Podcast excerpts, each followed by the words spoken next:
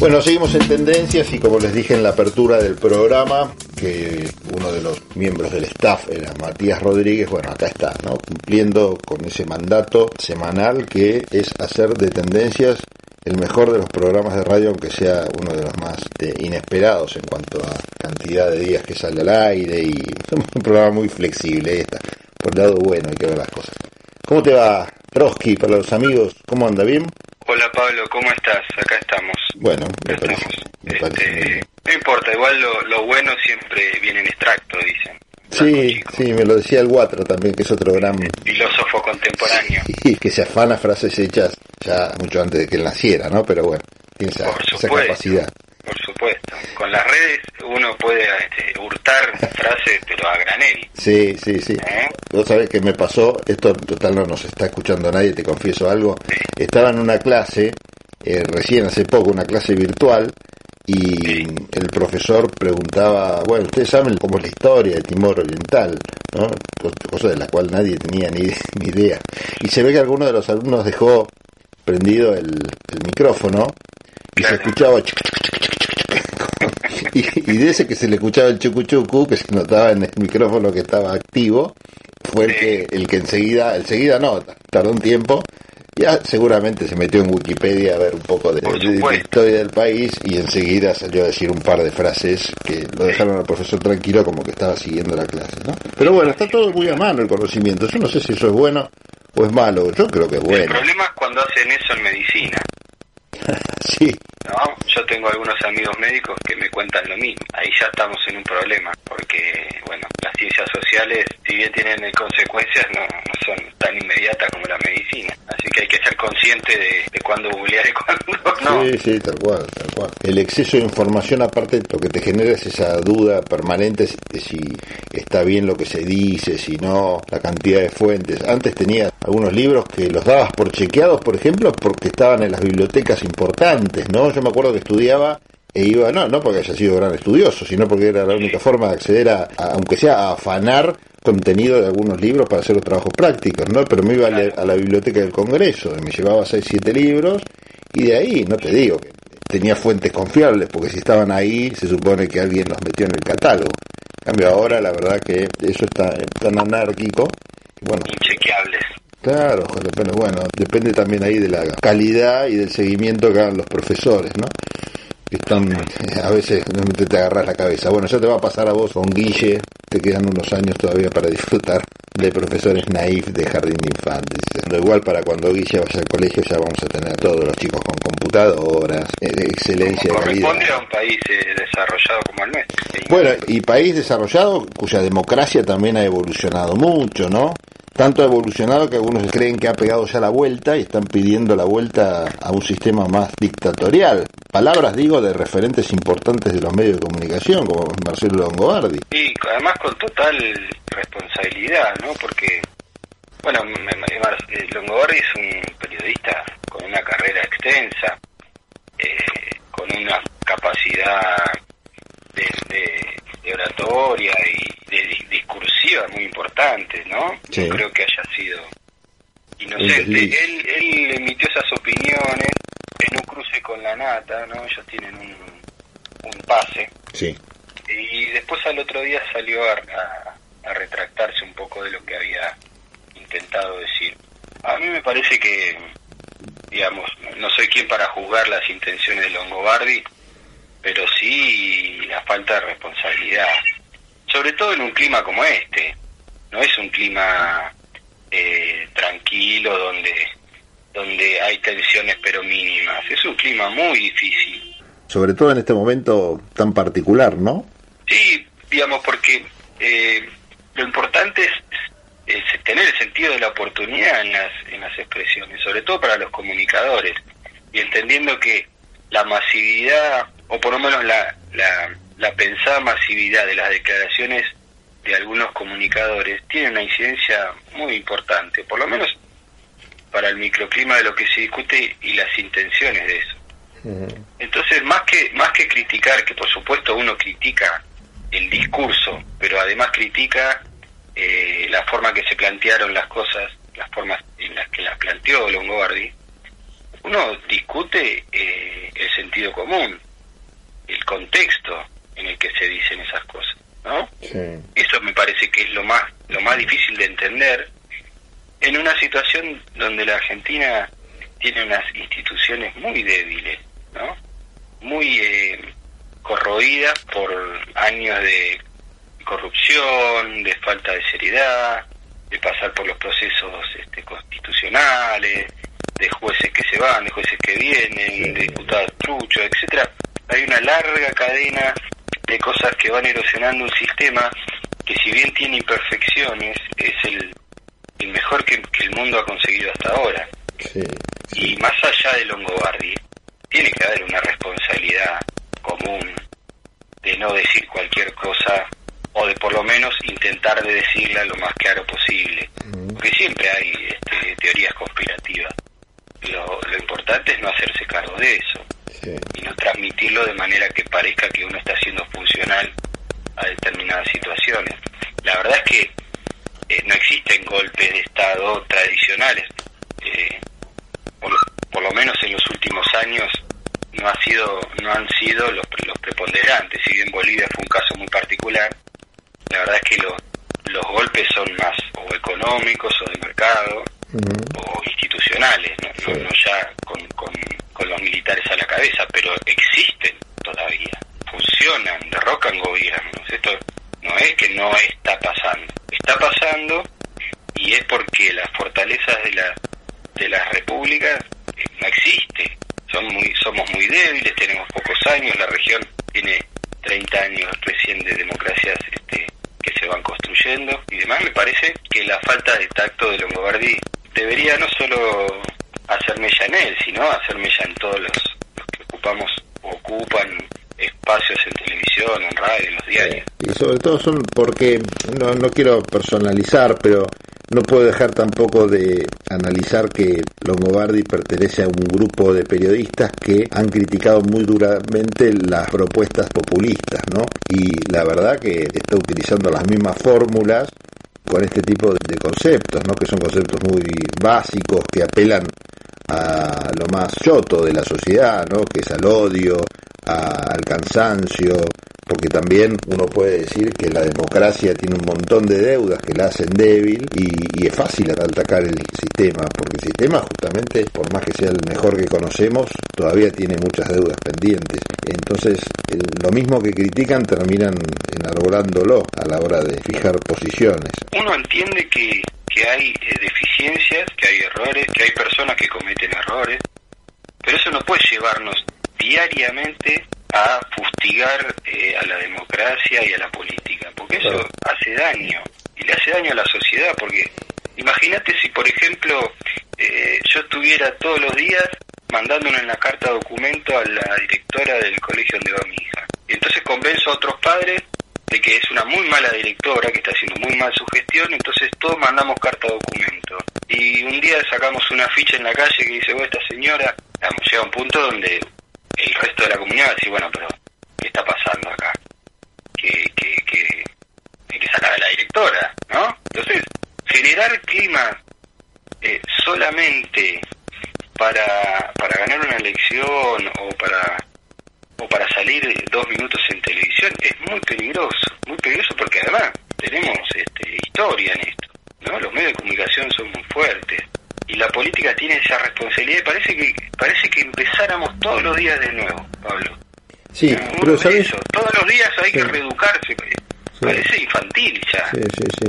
Pero en otros momentos cuando pasaba esto mismo, vos tenías, y acá ya no va una crítica a los medios, vos tenías del otro lado, el sector de la política que era atacada, también un nivel dirigencial que estaba a la altura de las circunstancias como para salir a responderles con algún contenido más allá de que fueran más poderosos unos que otros, porque siempre los medios y, los intereses a los que muchas veces responden terminan siendo más poderosos que a la dirigencia de la sana política que era muy criticada. Pero tenías cuadros que salían con alguna altura, con algún nivel, a ponerle un parate ¿no? a estas críticas. Y bueno, y terminaban teniendo apoyo de la sociedad porque eran creíbles. Hoy la verdad tenés, Matías, y decime si no te da esa sensación al menos, sacando algunas honrosas excepciones, una dirigencia política que deja muchísimo que desear y que es peor a la dirigencia política, eh, parece que va involucionando con el paso del tiempo. Eso también hace que estos discursos, bueno, sean más peligrosos, pero ya no por culpa de los Longobardi, ¿no? sino por culpa de la misma dirigencia política. Sí, y yo, mira, yo voy a rescatar algo de lo que él dice. Si él hubiera terminado eh, su alocución en el primer párrafo, hubiera, quedado, hubiera sido muy claro, porque él lo que plantea es que dadas las demandas de la democracia y que el cumplimiento de esas demandas es tan bajo, la salida al orden de esa democracia es autoritaria. Esto es lo que él supuestamente quiso plantear. Y esto sí es cierto. La democracia tiene demandas y demandas y la calidad es tan baja que cualquier esbozo de una característica autoritaria puede este, calar en la sociedad tranquilamente. Esto pasó en Brasil, digamos. El ejemplo más claro de, de cómo una sociedad termina yendo hacia ese lugar. Eso sí es peligroso. Eso sí es peligroso. 40% de pobreza es peligroso. Peligroso no digo para, para la sociedad, sino para, para la estabilidad del sistema y para los que lo sufren. Y para ser viable un país, vos no podés, no, no podés tener un país viable con 40-50% de pobreza. Impensable. Bueno, y esto, esto no, no, volvemos siempre a lo mismo, yo no quiero ser reiterativo, pero eh, no, lo está, no, no se está discutiendo como se debería estar. No hay, no hay este eh, pensamiento en, en ese sentido. Esto sí también es preocupante para la política. Que no se discuta cómo van a ser los, los próximos años. Eh, pero claro. Es difícil porque salir de la agenda yo sé que es complicado, pero es una responsabilidad que tiene la política. Primero fortalecer al Estado. Después fortalecer a la política frente a intereses que no son el bien común, que son que son legítimos pero que no son el bien común. ¿no? Esto que hablábamos la semana pasada de quién compra las vacunas. Bueno, el sector privado compraría las vacunas pero al precio del mercado. Se las daría a los que pueden pagarlas. Entonces, hay que defender el rol del Estado, sabemos que tiene dificultades y hay que defender la política para que las cosas funcionen de otra manera. Por supuesto, la calidad democrática también depende de la calidad de los dirigentes. Exacto. Y esto es lo que está haciendo falta. Sentarse a, a, discutir y a decidir medidas en medio de una pandemia no puede ser tan difícil. No, al contrario, la, de, la desgracia te tendría que unir más que nunca. Eh, me parece que sí. Que ahí está, ahí está la, ahí está la cuestión. Digamos, también se entiende que hay un, si se quiere, un, un empate técnico en una Argentina que está fragmentada. Esto es inevitable, la famosa grieta, bueno, no, lo que lo escuchamos todos los días en los medios de comunicación. Pero hay que desempatar esa grieta, hay que desempatar ese empate técnico porque esto nos arrastra a que no haya una, una situación de desempate y cuando no hay desempate las tensiones se agravan. Se agravan y se pronuncian de manera ahí sí autoritaria. ¿No? Sí. Y me parece que ahí hay espacio no como en otras oportunidades para otros terceros y cuartos espacios más responsables que los que tuvimos en el 2015, por ejemplo, que fueron muchas salidas por muchos espacios de centro derecha, bastante irresponsables. Pero bueno, hay que definir eso. El sistema político necesita eso, necesita un poco de oxígeno, y mostrando alternativas, mostrando que hay eh, diferentes opciones. Y me parece que sí es este el momento, porque hay diferencias que parecen por lo menos eh, demasiado rígidas entre el gobierno y la oposición y que si no modifican esa tensión vamos a tener problemas más graves que los que tenemos ahora. Sí, sí, y aparte, bueno, esto se va a notar si las cosas siguen así y no hay algún cambio o no aparece algún cambio profundo, figuras o dirigentes que lo representen. Va a pasar lo que va a pasar ahora en las PASO, ¿no? Que está bien, bueno, se suspendieron, va a demorar un poquito más el momento en el que uno tenga que entrar al cuarto oscuro, mirar las listas que hay para votar, mirar la oferta electoral y no excitarse para nada con ninguna de las boletas que hay, no emocionarse como se, podría emocionar uno en algunos otros momentos de la historia argentina, ¿no? Porque la verdad que pasa eso, ves una dirigencia chota representada ahí en esas listas y bueno, vos tenés ganas de ir a votar porque te gusta votar, sabés que votar es muy bueno, más con la historia reciente que tiene la Argentina, interrupciones de procesos democráticos terribles, vas a votar contento y de repente te encontrás con, el, con ese cuarto oscuro lleno de, fantasmas que realmente te asustan y por otro lado sabes que la democracia es el mejor sistema, entonces tapas la nariz. Sería muy bueno llegar a esa instancia donde la gente no llegue al cuarto oscuro, es un lugar como si entrara un, un cuarto putrefacto donde tenga que taparse la nariz para agarrar una boleta. Y además yo creo que no hay una convocatoria a la épica. Esto es lo que hace falta también. Una épica más moderada, ¿no? pero una épica al fin. Hay una necesidad de generar un nuevo proyecto mm. de país, con otros valores, con otra... No digo que ninguno de los espacios, ni la oposición ni el gobierno, no tengan sentido de país. Por ahí uno puede compartirlos o no. Pero digo, hace falta algunos cambios profundos. Esas deudas que vos decís que tiene la democracia necesitan de, de mensajes cambio, el cambio de la estructura de la tierra y, de cómo vivimos en las grandes metrópolis, eso no hay forma, por ejemplo, esto es una opinión muy personal, ¿no? Pero no hay forma de que la Argentina cambie si el AMBA no se modifica de alguna manera. No hay forma de sostener los niveles de pobreza, de marginalidad, y de que eso siga así e intentar cambiar la Argentina. No hay forma de que eso Sí, sí, sí. que eso no sea un obstáculo para el desarrollo de la Argentina. Eso es, es, lo que decíamos recién, ¿no? Es inviable un país así como está o como lo muestra la foto. Es inviable. Es inviable. Claro, hiperconcentrado. Ahora, vos escuchás algún dirigente opositor del gobierno de acá, de la izquierda, de la derecha, plantear algo como eso? No. Yo por lo menos no lo encuentro. No, no. Tal vez exista, pero no se encuentra. ¿Y cómo es que, cómo es que no, al margen de la situación que estamos viviendo, que todos entendemos que es muy grave, digo, hay espacio para poder conversar otras cosas? ¿no? Yo sé que la emergencia, bueno, hace que seguramente el gobierno por su responsabilidad esté buscando vacunas, la oposición donde gobierna esté buscando solucionar el tema de la pandemia. Pero al margen de eso, ¿están pensando en, en esto? ¿Están pensando en los recursos naturales? ¿Están pensando en el nivel educativo? ¿Están pensando en cómo hacer para que este, este sistema de salud, que está trayendo un montón de consecuencias, se modifique en el futuro? Sí, sí, bueno, sí. hay que hay que cuestionar eso, hay que preguntarle si lo están haciendo. O cuál es el lugar en el mundo de la Argentina, ¿no? Porque hay decisiones por ahí estratégicas que te pueden posicionar en un mundo en caos y, bueno, puedes salir para adelante. Digo, hay ejemplos de sobra de esto, ¿no? India, eh, Sudáfrica mismo, que es un país muy pobre, pero que le encontró la vuelta. En fin, tenemos experiencias internacionales que no dependen exclusivamente de las grandes potencias, la suerte de estos países, sino justamente de darse una política de Estado que dice, bueno, aprovechamos estas coyunturas internacionales. Pero bueno, es sentarse a pensar, tiene que ver con esto, ¿no?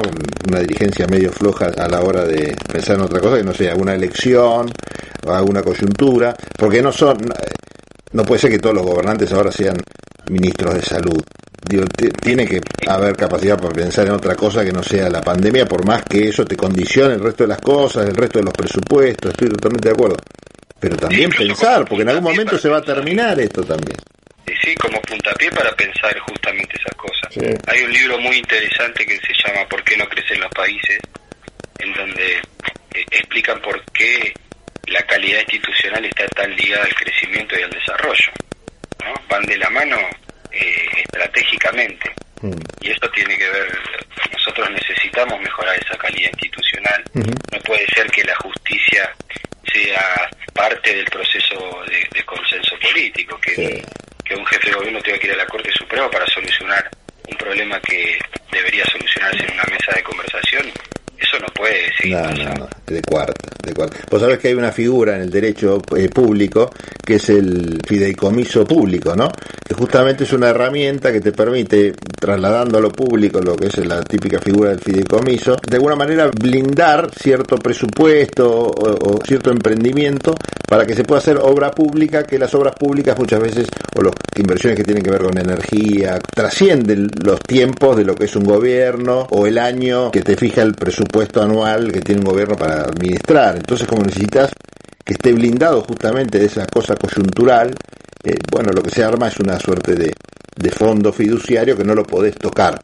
Tengas inflación, tengas que pagar sueldos, qué sé yo, no lo podés tocar. Sería bueno eh, crear alguna figura que blinde también algunas propuestas que más allá del gobierno que haya, más allá de los presupuestos que haya, todo, te orienten al país hacia un lado, ¿no? Copiar este modelo que tampoco funcionó, entre paréntesis, nunca, porque siempre los presupuestos fueron para cualquier lado menos para las obras públicas así importantes de infraestructura, pero sería bueno esto, lograr alguna forma de blindar esas cuatro, cinco, seis ideas. Me acuerdo de un dirigente político que levantaba la mano mostrando sus cinco dedos y decía necesitamos ponernos de acuerdo en cuatro o cinco cosas nada más. Y es cierto, es cierto. Nada más no, por lo menos, pero por lo menos, básico, sí.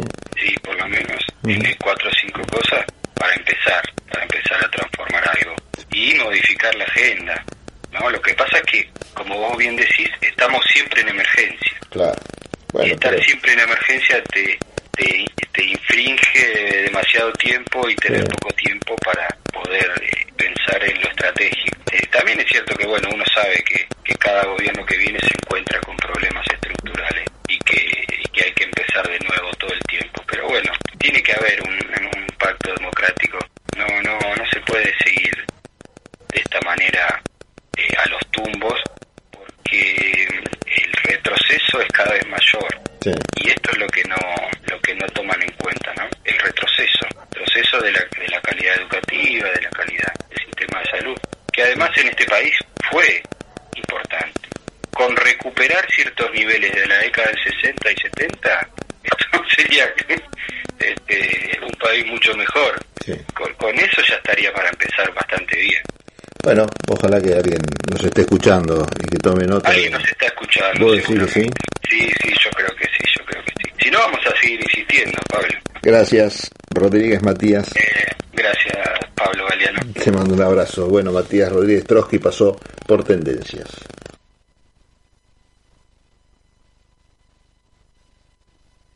Jornada a campo virtual del Instituto de Promoción de la Carne Vacuna.